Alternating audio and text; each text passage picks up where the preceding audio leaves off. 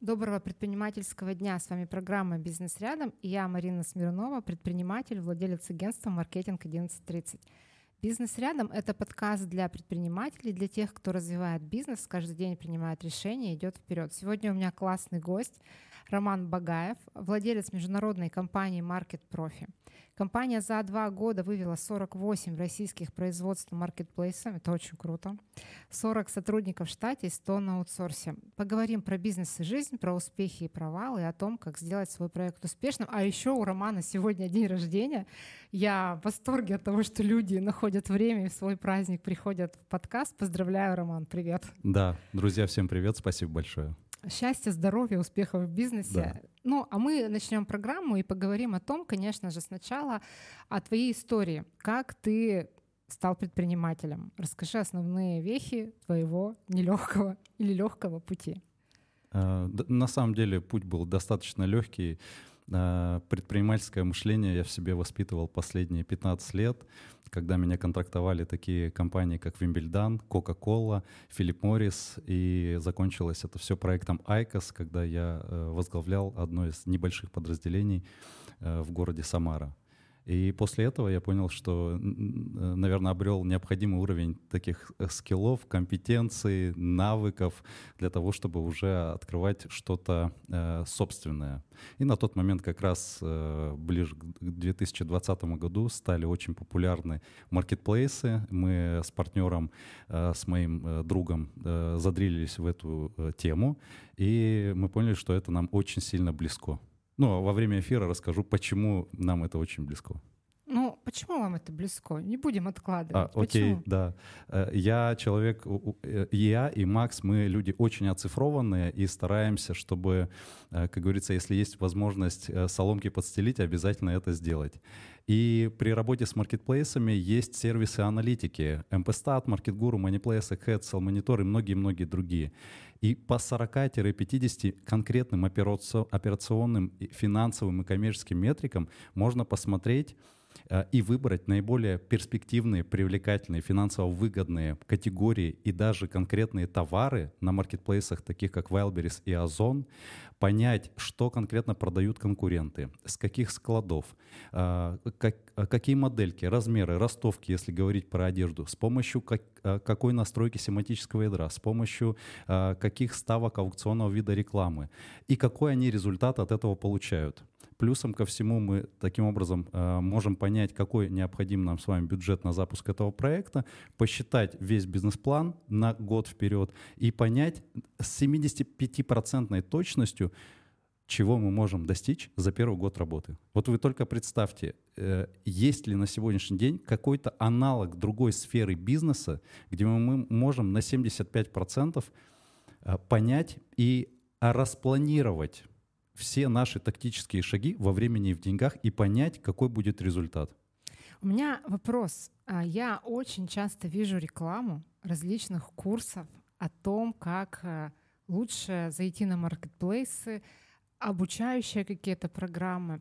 Вот скажи свое мнение, насколько легко зайти на маркетплейсы и сколько времени, например, нужно, чтобы это все изучить или проще там обратиться вот к вам, например, чтобы вы за вас все сделали за клиента? А, да, сразу расставим все точки над «и». Да, мы да. не обучающая школа, угу. да, мы консалтинг. На нас, мы, мы существуем для того, чтобы на нас отправить 99% всех, всей операционки, всей рутины. Э, в штате у нас там финансовые аналитики, аналитики, есть помощники аккаунт-менеджеры, сток-менеджеры, байеры, логисты, ну и так далее и тому подобное. Э, обучающие школы да, есть. И многие, со многими из них у нас идет э, такая коллаборация, потому что наши ребята из команды раз в квартал проходят апгрейд своих знаний. Э, многие школы, которых мы вообще не принимаем, э, да, те, те кто ну, э, больше на маркетинг настроены, а по факту продукт выдают не очень хороший. То есть очень много таких школ, где вода? Есть такие школы, угу. но при этом есть школы, с которыми мы сотрудничаем, и, угу. И, и эти школы действительно занимаются хорошим обучением. Выйти на маркетплейсы легко, отвечая на твой вопрос. Да? Э, самое главное понять, для чего выходить, на какой маркетплейс, с каким товаром, с каким бюджетом, э, соответств... будет ли соответствовать результат от работы на маркетплейсе нашим с вами ожиданиям, а не таким ожиданиям, которые в инфополе да, витают о том, что выходи, есть 100 тысяч рублей, выходи, ты через месяц станешь миллионером. И люди действительно этому верят. Это на самом деле не так. У меня такой вопрос. Скажи, а кому выгодно выходить на маркетплейсы, а кому лучше туда не соваться? А, у нас основные три целевых аудитории. Первое — это инвесторы, те люди, у которых есть определенный бюджет. С минимальным, э, минимальный бюджет на запуск — это 300-350 тысяч рублей. Вторая целевая аудитория — это, соответственно, дистрибьюторы и производители. Э, те люди, у которых есть какое-то свое производство, и мы внутри этой ассортиментной матрицы выбираем самые финансово выгодные в будущем перспективные товары и с ними заходим на выбранный маркетплейс. И третья целевая аудитория — это уже действующие поставщики, селлеры на маркетплейсах, те, кто приходит к нам либо уже с горючими слезами, когда что-то плохо и нужно быстро-быстро подключаться, как скорая помощь, и тушить пожары, реанимировать кабинет. Либо приходят селлеры те, кто э, просто уперлись э, в какой-то потолок, да, и вот э, не понимают, что дальше сделать, как э, масштабировать продажи, как создавать будущую конкуренцию на рынке. Вот три основных целевых аудитории. Ну, Кому бы ты не советовал, кому бесполезно заходить? Ну, очень, очень много. Я общаюсь с очень большим количеством предпринимателей, а, и ну, скажу, есть одна аудитория, да, которая, например, очень хотят зайти, да, но у них не хватает, например, объема товара, да, то есть они не производят такое большое количество. Вот есть ли и таким смысл э, людям, бизнесом заходить? То есть в чем есть ограничения? Я, наверное, э, скажу так. Э, во-первых, э, ты, когда начинаешь заниматься каким-либо делом, ты в любом случае должен его любить, и ты должен кайфовать и получать истинное удовольствие от того, чем ты занимаешься. Даже если ты 99% всей работы отдаешь на аутсорс своим подрядчикам. Это первое и самое главное. Второе, конечно же, у нас есть опыт работы, например, с российскими производителями, когда производственные мощности ограничены и мы выходим на маркетплейсы, в какой-то момент упираемся в потолок того, что может производить э, в количестве единиц производитель, и тогда мы, а, либо расширяем и ставим дополнительные линии на этом производстве, либо находим других подрядчиков, других производителей, и под нашим брендом договариваемся, чтобы они производили товары. У нас множество таких кейсов. А скажи, а какое ты будущее видишь? Вот, например, э, года через два, через три, э, связанное с маркетплейсами и розницей. А, я также у меня есть много знакомых, у которых есть небольшие розничные точки, розничные магазины, например, одежда, да, и они, конечно, а, ощущают вот это давление маркетплейсов. Как ты думаешь, что будет перспективе я думаю, что и розница, и опт, они в любом случае останутся у нас на рынке, потому что до сих пор огромное количество людей, кому э, маркетплейсы не нравятся, и они идут э, в офлайн. Э, э, если говорить про маркетплейсы, и, самое главное, что, наверное, произойдет в ближайшие два года, это, я думаю, что будет все копироваться с рынка Америки и непосредственно с Amazon. Это модель, при которой дропшиппинг. Это модель, при которой один поставщик у другого поставщика прямо внутри маркетплейса может выкупить э, какой-либо товар, э, не выводя его за рамки маркетплейса. Внутри маркетплейса произойдет вся необходимая переупаковка, маркировка по всем требованиям, и товар встанет на сток уже новому его э, владельцу. И в эту же минуту он начнет, он сможет э, создать свои карточки товара и начать реализовывать этот товар. То есть дропшиппинг подразумевает э, две модели работы на маркетплейсах. Первое — это розница. Сейчас, как работает Wildberries и Озон, это чистая розница. Второе — это опт. Это когда мы можем, например, вот мы реализуем для четырех производителей матрасов э, в России, матрасы э, на маркетплейсах Wildberries и Озон. Мы можем реализовывать по розничной цене, продав, продавая, да, реализуя одну единицу, а можем вторым э, методом установить, например, от 10 или от 15 единиц на один размер и, соответственно, по сниженной цене, по оптовой уже цене. Вот этой функции пока ни на Wildberries, ни на Озон нет, я думаю, что это точно будет либо к концу текущего года, либо в следующем году 100%, потому что это уже появляется острая необходимость. Давай немножко вернемся к тебе лично. Ну, у меня такой вопрос. А, было бы ли тебе сложно уходить из найма, раз ты прям работал в таких крутых корпорациях, и открыть, открывать свое дело? Было ли страшно? А, безусловно, конечно, это было это, это куча страхов. Первый самый э, главный страх это когда ты понимаешь, что все, над тобой больше никого нет, ты принимаешь решение. А, второе — это уровень ответственности. Все. Э, теперь у меня ответственность. У нас 281 партнер по технологическому... Мы, мы, кстати, технологический партнер компании Amazon. А у нас 281 технологический партнер, э, селлер на Озон. Представляете, за какое количество кабинетов мы отвечаем нашей головой, нашим, нашей всей командой. Чуть больше 100 партнеров, кого мы сопровождаем на маркетплейсе Wildberries. Ну и на других маркетплейсах тоже э, не такое большое значительное количество. Второе, самое главное, я, наверное, думаю, это команда наша. Это а, вот основной состав, 40 человек команды и куча-куча подрядчиков, э, мини-групп или, или отдельных э, людей, кто у нас на аутсорсе. Мы считали 102 человека у нас на аутсорсе с нами работает это тоже огромная ответственность. Э, э, всю команду нужно регулярно снабжать работой. Э, нужно регулярно просчитывать мотивацию. Нужно постоянно предугадывать какие-то моменты и переписывать должностные инструкции, регламенты и так далее. Э, под, э, под всю компанию, то есть мы строим э, всю систему, система у нас настроена в Bittrex и в Яндекс Data Lens. Всю систему мы строим таким образом, чтобы она была удобна компании, команде и каждому нашему партнеру. Э, и ну, каждый шаг — это огромная ответственность. Третье — это огромная ответственность мы привлекли в первый год работы 42 миллиона рублей для того, чтобы открыть и масштабировать нашу компанию. Сейчас в Уральском федеральном округе нам равных нет. Э, по версии Озон мы входим в топ-100 самых эффективных консалтинговых компаний по работе с маркетплейсом Озон в России. А у меня, на минуточку, у нас 3000 конкурентов. Сюда, конечно, входят и разные дистрибьюторы, и обучающие школы, и fulfillment-центры, ну, и так далее. Но тем не менее, это уже для нас огромный показатель. Есть топ-16, э, на кого мы равняемся, кто намного круче нас, и кого мы догоняем, догоняем, все догнать никак не можем. Э, дело времени. Вот. И вот это все Подожди, давай вернемся к страхам. Как все-таки вот тот момент, когда ты принял решение открыть свой бизнес, э, ну, то есть что тебя подтолкнуло, может быть, или и как ты с этими страхами справился? Пошел и стал делать или, или что? А, что подтолкнуло? Да, да, да. А, два момента. Во-первых, э, я кайфую от того, когда э, нас люди благодарят, и меня конкретно люди благодарят. И я эту благодарность хотел всегда перевести в масштабы большие, когда нас могли бы благодарить огромное количество людей за действительно пользу, которую мы сделали. Не сказали, не, не, не, не рассказали, не обучили, а вот конкретно взяли и сделали какие-то целевые действия, которые принесли результат, и нас за это похвалили. Uh, у меня даже там несколько рилсов есть на эту тему, там слова, сыпятся слова благодарности, скрины из групп с партнерами.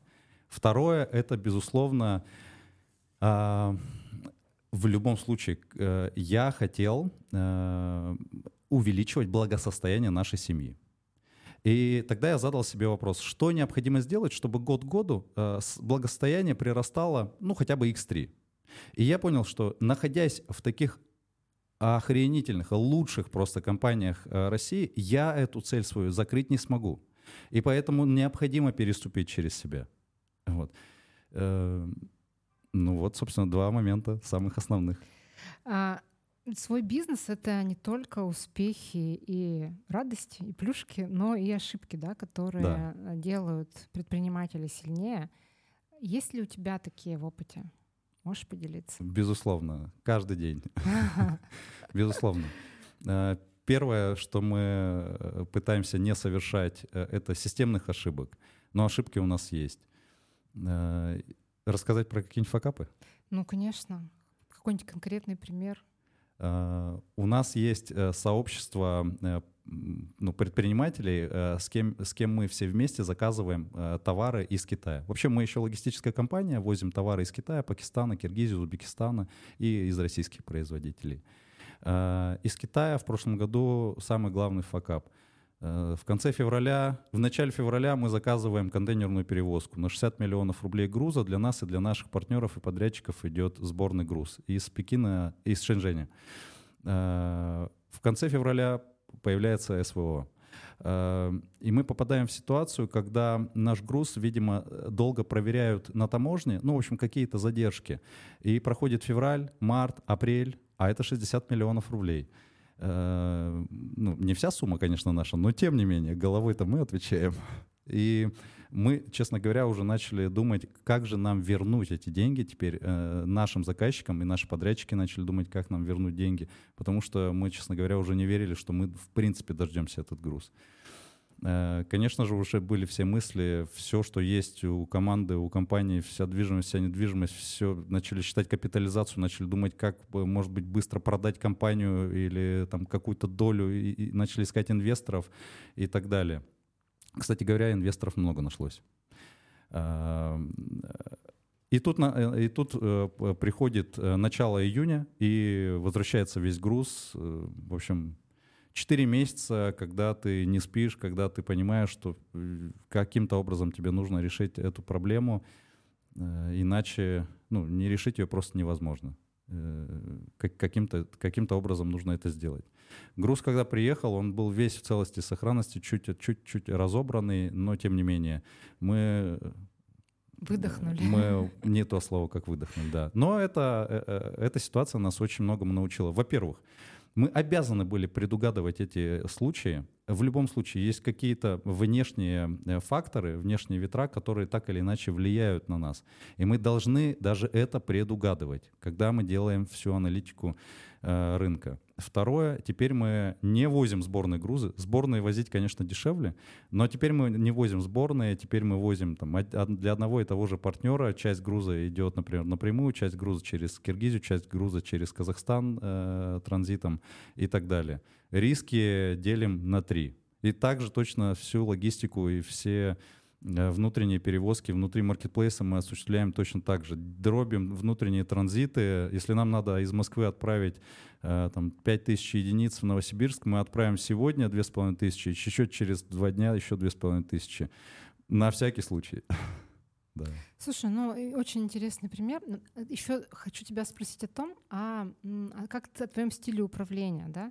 Что ты делегируешь, что делаешь сам? И были ли сложности с делегированием? А, да, безусловно, конечно, как и у всех, наверное, людей были сложности. И до сих пор они возникают. Э, я, знаете, как сделал когда-то? Я прописал все операции.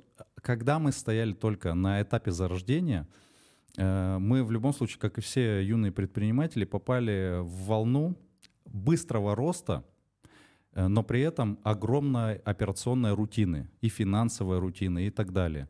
И эта рутина, знаете, когда у тебя... Э, я живу по четырем календарям. Э, и это когда твой день заканчивается в 11-12 вечера, и ты понимаешь, что ты даже 70% всей работы, которую сегодня, сегодня ты должен был сделать, она не выполнена. И это продолжалось примерно, я помню, дней 5-7, и все, я понял, что э, на тот момент у нас было человек 12 всего, и у нас активно был assessment-центр. Мы набирали э, вот этот штат наших э, ребят. Э, я что сделал? Я прописал все функции, которые выполняю я, там, где так или иначе я подключаюсь. Оставил те функции, э, которые, от которых я кайфую, получаю удовольствие. Оставил те функции, которые мне важно как генеральному директору оставить за собой — как финальное право э, голоса и опрува. А все остальное мы сели с Максом и подумали, как это можно делегировать. Так у нас и образовались три основных отдела. Девять человек управляют компанией, рубка управления. Э, в, этом, в начале этого года мы ее немножко пере, пересмотрели, но тем не менее. Многие-многие процессы делегированы, и хочу сказать отдельное спасибо моей команде. Э, ребят, большое спасибо. Последние два, даже три, наверное, уже месяца я могу уже немножко вовлекаться в медиа. И с удовольствием меня зовут, вот как сегодня, да, на подкаст ты меня позвала, так и зовут на разные там э, конференции, на эфиры, на радио и так далее. Я с удовольствием теперь принимаю э, на себя этот вызов, потому что у меня чуть-чуть освободилось время. Развиваешь личный бренд, в общем, да? Развиваю личный бренд, да. А, скажи тогда, расскажи, как у вас маркетинг устроен? А, что, какие инструменты вы используете? Как не знаю, как поток клиентов, да, к себе а, создаете. А, внешний да. маркетинг, да, да. не внутренний маркетплейсов, внешний, да. внешний. Внешний, да. То есть что вы делаете для продвижения вашей компании и, ага. может быть, какие инструменты работают, а какие ты считаешь пустой тратой денег? А, хорошо. Э, давайте сфокусируемся на том, что работает. Э, у нас есть отдел внешнего развития, там 19 человек, есть ассистенты. Ассистенты делятся на ледоколов и теплоходов. Э, ледоколы — холодный трафик лидов обрабатывают, теплоходы — теплый трафик лидов. Есть, соответственно, менеджеры по продажам наших услуг и роб.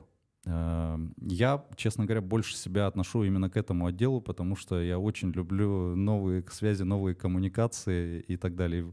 Э, продавать ничего не умею, но волей-неволей я люблю рассказывать о нашей деятельности, там, кейсами делиться какими-то там достижениями. Это, мне кажется, это и продает, наверное, да, да, что ты делаешь. Да, наверное, да, да. Ага. А, больше всего помогают, кстати, продавать теперь про инструменты. Первое это э, программа рекомендаций. Mm-hmm. К нам приходят партнеры, и уже месяца через четыре они так или иначе начинают ну, показывать, э, где они теперь, э, с кем они работают, показывать, какой у них результат, сколько у них заказов, сколько у них продаж, э, какая прибыль и так далее. И вот со, своим, со своими друзьями делятся, и вот этот инструмент самый лучший. Сарафанное радио. Да? Второе, это, ну, конечно же, это продвижение в Яндексе, это продвижение сайта, да, это ВК-реклама, это Профи.ру, это, безусловно, Авито, это, безусловно, МТС, это Теле2. Э, ну и это, вот, наверное, я перечислил самые основные. Это методы лидогенерации для теплого и горячего трафика, когда мы ловим уже людей с конкретными запросами. Угу.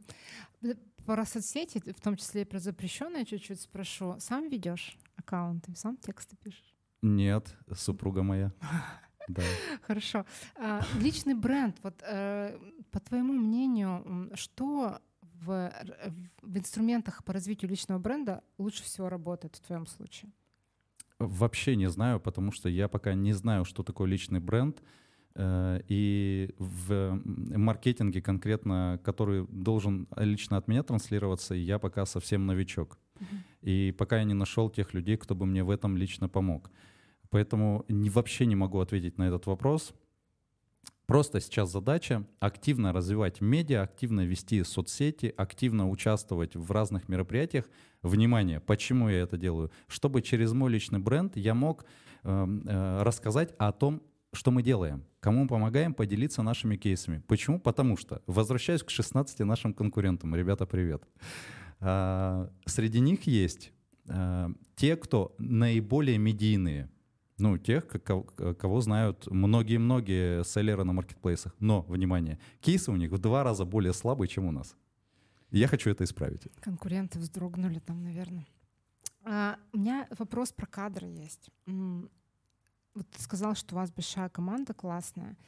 А, вообще, ищете ли вы новых сотрудников и как э, на твоем, в твоей нише с кадрами, да, есть ли кадровый голод, сложно ли найти хороших сотрудников или наоборот э, полно таких людей? А, их полно, но в то же время их и сложно найти. Э, больше всего сейчас э, Headhunter выставлял в январе месяце, я смотрел статистику, я э, дружу с ребятами, кто руководят одним подразделением на платформе Headhunter. Они показывали статистику, что сейчас самая распространенная профессия — это менеджер маркетплейсов. И, к сожалению, все школы, откуда приходят эти менеджеры, они учат всему и обо всем. Э, то есть ты должен и юридические аспекты брать на себя, и стоковую нагрузку, и логистику, и карточки, и фото-видео-контент, и копирайтинг, и SEO, и реклама. Я еще долго могу всего перечислять, потому что над, э, вокруг каждого артикула крутится в основном 20 операционных процессов. Мастер на все руки. Да, мы в это не очень верим. Угу. И поэтому, когда вот у нас набор происходит, нам сложнее всего выявить те самые самые, наверное, прокачанные э, компетенции, навыки, ценности, чуть-чуть опыта у кандидата, потому что, а, как правило, говорят, я умею все. ну, такого быть не может. В любом случае человек будет фокусироваться на один, два, максимум три фокусных процесса. Поэтому вот в этом основная сложность. Кандидатов огромное количество, реально многомиллиардная армия, э, стоит нам куда-то... Мы, э, у нас кадровый резерв э, копится ежедневно потому что количество партнеров расширяется, и текущий штат команды мы делаем так, чтобы он был загружен не более чем на 70%. Для чего? Чтобы если вдруг какой-то э, поставщик мог к нам обратиться уже как к скорой помощи, которому здесь сейчас нужно срочно решить какой-то какой вопрос, чтобы мы его прямо день в день могли подхватить. А, но при этом среди этой многомиллионной адри, армии э, ребят, кто хотел бы э, прийти к нам э, на работу, нам приходится очень тщательно, очень долго искать, выяснять и практическим путем и так далее. Мы на самом деле с центра там перекручиваем раз в квартал, что-то новое добавляем, что-то убираем, какие-то тестовые задания и так далее. Но да. Ну, это, есть. вот основной ваш сотрудник это какого возраста примерно? Молодые ребята или а, в основ... пожилые ребята? А, ну нет, пожилых нет. Э, в основном это от 25, наверное, до, до 35 лет. Вот наша команда состоит. Э, именно этот возраст, э, как показал наш опыт, самые проактивные ребята, которые сейчас очень кайфуют от удаленной работы, как ни странно, они самодисциплинированы, потому что из тех, кому уже за 35, за 40, они привыкли к офисной работе и не представляют, что такое сидеть дома и самостоятельно себя дисциплинировать и приоритеты выставлять самостоятельно дальше, 25-35 лет наш опыт показал, что это самые гибкие ребята, самые быстро обучаемые. Это очень важная компетенция, которую мы просматриваем, потому что на маркетплейсах каждый день что-то меняется. Нам важно, чтобы э, человек не стресс ловил от этих изменений, а кайф ловил. Что-то поменялось, так, и у него начинает бурлить голова, мозговой штурм, или один на один с собой или в команде, что нужно поменять, как нужно изменить процессы, как это повлияет на все остальное, быстро все адаптирует э, и, и все, начинает по-новому работать. Э, вот, наверное, основные. Угу. А, скажи, а СВО как-то повлияло на ваш бизнес? Э, ну, безусловно, повлияло. Во-первых, как я рассказал про поставки. Угу. Во-вторых, и сейчас, э, получается, логистика у нас настроена по-другому. В-третьих, э, до сих пор прекращают продолжаются скачки курса относительно доллара, рубля и юаня. Мы до сих пор вынуждены сидеть и анализировать и планировать, когда нам сделать заказ. Это стрессовая такая работа, нет? Ну, у байеров стрессовая, наверное да. Да, потому что здесь нам нужно попасть э, в четко конкретную себестоимость, которая прописана ТЗ от аналитиков. Э, поэтому, да, вариантов нет. Причем аналитики подгоняют, получается, по скорости. Нам важно, чтобы процессы не останавливались, чтобы партии своевременно приходили. Да, э, поэтому здесь чуть-чуть сложнее. Но так в целом ничего критичного, все хорошо. Угу. Хорошо, скажи тоже такой личный вопрос. А, бывает ли у тебя состояние, когда ты ощущаешь такую глобальную усталость или выгорание? И как ты с этим борешься, а... если оно есть? Ну, знаешь, все надоело. Такой думаешь, ай да, пойду я обратно в найм. Не бывает такого? Нет. Э, я думаю, я, знаешь, чего э, боюсь? Когда вот у нас есть цель, Э, глобальная, э, стать на рынке номер один. И я почему-то беспокоюсь, я слежу за многими спортсменами, я сам спортом очень люблю заниматься, и каждый проект для меня это как дистанция. Э, почему-то так я сложен, что на, на дистанцию я точно знаю, что у меня никакой там апатии, депрессии точно не возникнет. Но когда я боюсь, что я дойду до этой дистанции, я про многих спортсменов читаю, многие потом Э, не могут себе пере, перепоставить эту цель, более амбициозную, более значительную. И вот когда-нибудь, может быть, я с этим столкнусь. Пока нет. Как, конечно, какие-то невзгоды, какие-то печали э, и так далее. Да, это все может быть, э, это все происходит. Но это обычный рабочий процесс. Хорошо, ну а как с усталостью? Есть какие-то рецепты борьбы с усталостью? Спорт, ну, спортом занимаешься, прогулки или что-то еще? Что, что любишь, чем, чем увлекаешься? Я стараюсь не уставать, потому что я четко понимаю, как работает э, мой внутренний, моя внутренняя батарейка. Например, когда я провожу встречи, я, я понимаю, что мне больше шести встреч в день, которые будут длиться по часу, я не смогу провести. Если это, в, например, в одной сфере встречи. Если встречи в разных сферах, то не более трех. А, идеальный день это когда а, вот я пришел к тебе, мы записали эфир, потом у меня встреча, потом у меня еще что-то, еще что-то, и это разнообразие. А, дальше э, я стараюсь э, все-таки соответствовать э, вот, work-life balance. Это спорт, и это внимание друзьям и семье самое главное. Я, пожалуй, только последние полтора-два года начал действительно уделять время, например, своему ребенку. Сколько лет ребенку? Э, в сентябре будет уже 11. Больше. Девочка, мальчик? Девочка, да. У меня тогда сразу такой вопрос. Как ты, а, ну, прививаешь ли ты ей интерес к предпринимательству? Не знаю, может быть, водишь ее на работу или показываешь, чем ты занимаешься, и видишь ли ты ее своей преемницей, ну, наследницей бизнеса? Думал об этом? Наверное, нет, об этом я, конечно, еще не думал. Э, я стараюсь создавать для нее... Э, у меня четыре проекта.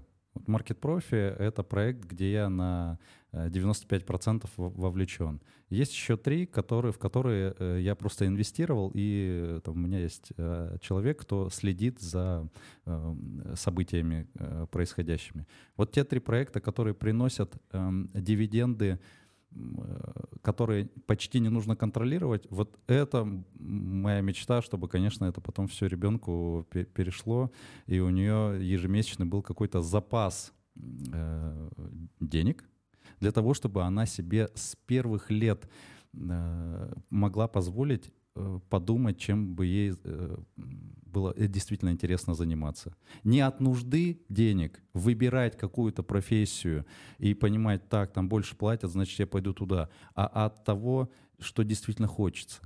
Эм, дальше. Э, предпринимательство. Ну, я думаю, что оно само собой прививается, потому что мы э, последние два года очень много времени проводим вместе. Она слушает многие мои переговоры, многие собрания слушает и на, совершенно такие моменты обращает очень интересное внимание.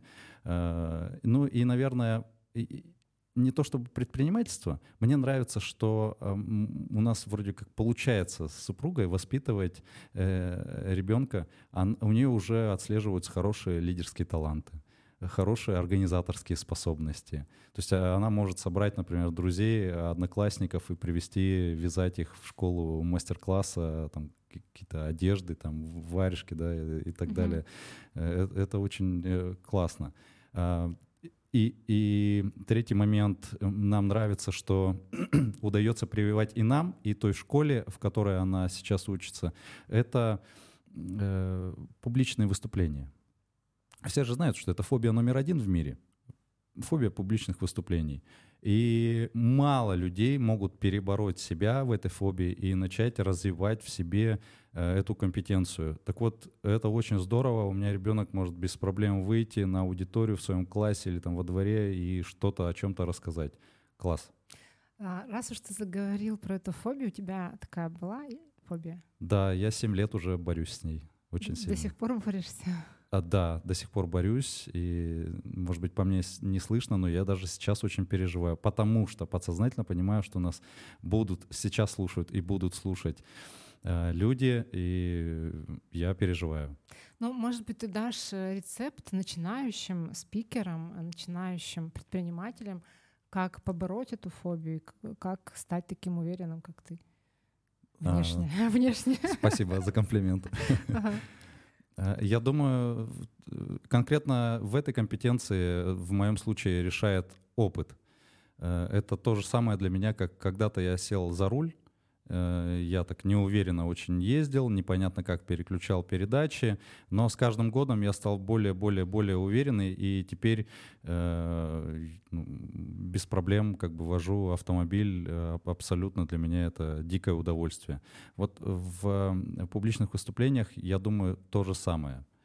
Семь лет назад я, мне было бы очень даже сложно на группу из своих друзей, из состава, например, пяти человек, что-то рассказать.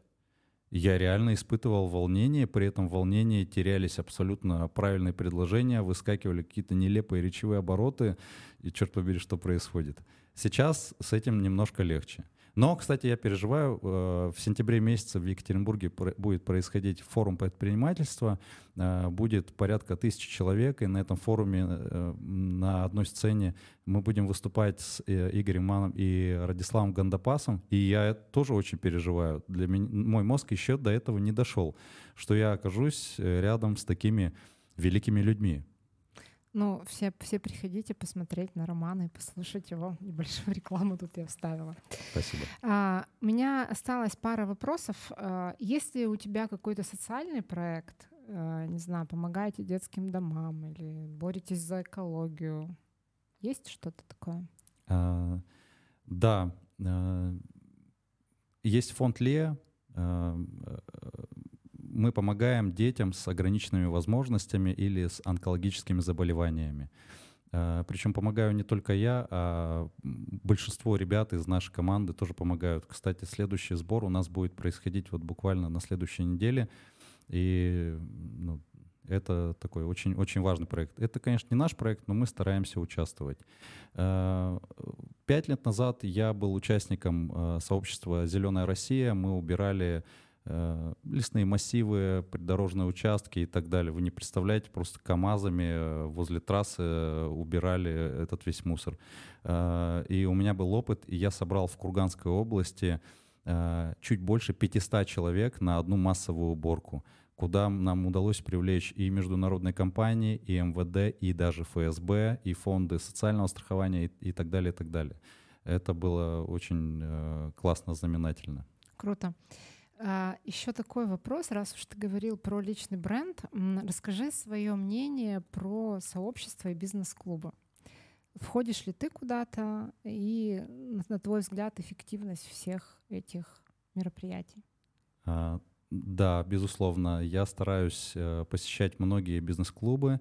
Э, Нетворкинги, да? Нетворкинги, да. Я активный участник таких э, бизнес-клубов, как только суть, Эквиум, Магнат и многие-многие другие.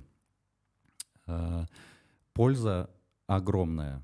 Самая крутая польза — это как раз-таки от сообщества людей, у кого ты можешь под, подсмотреть э, какие-то крутые здравые идеи, какие-то лайфхаки, или просто поделиться друг с другом опытом, э, именно опытом, который другой предприниматель прошел и что-то почерпнуть и понять, как, как мне можно использовать этот опыт э, у себя, например, в нашей сфере бизнеса.